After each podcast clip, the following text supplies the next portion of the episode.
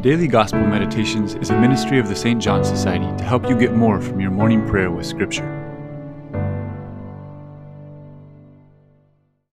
In today's Gospel, we read about a conversation that Jesus had with his disciples after the Transfiguration.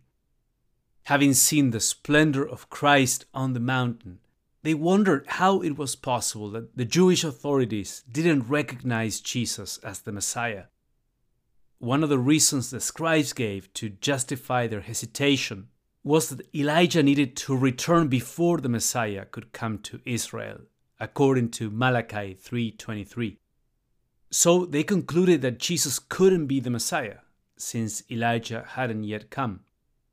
The response of Jesus was that Elijah had already come in the person of John the Baptist. The prophecy didn't refer to a literal coming back of an ancient prophet, but to a prophet that would come in the spirit and power of Elijah, just like John did, leading a very austere life, preaching and gathering disciples.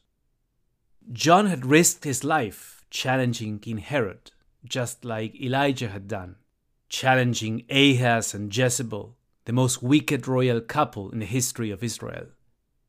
Elijah had encouraged Israelites to come back to God instead of going with the seductive new customs introduced by Jezebel and the false prophets of Baal. He had been in clear disadvantage, humanly speaking, against the most powerful people in Israel, one prophet against 400. But he prevailed because people recognized that the power of God was with him. Before sending his son, God wanted a similar figure to come to Israel, to turn back the hearts of fathers toward their children, that is, to bring about a moral reformation, so that hearts would be open and ready to receive the Savior. Now, Advent is a season of hope, but we shouldn't forget that the prophets of hope, announcing the coming of the Lord, can also be rejected.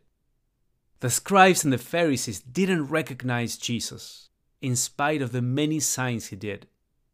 They interpreted Scripture the wrong way and were unable to recognize the coming of Elijah in the person of John, because that would have required them to amend their ways.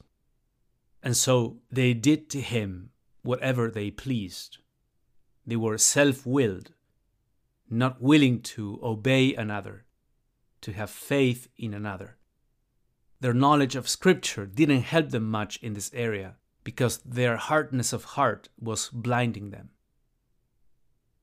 So, why do you think God sent someone in the spirit of Elijah to prepare his coming? Could anything be eclipsing the signs of God's coming to us in this Advent?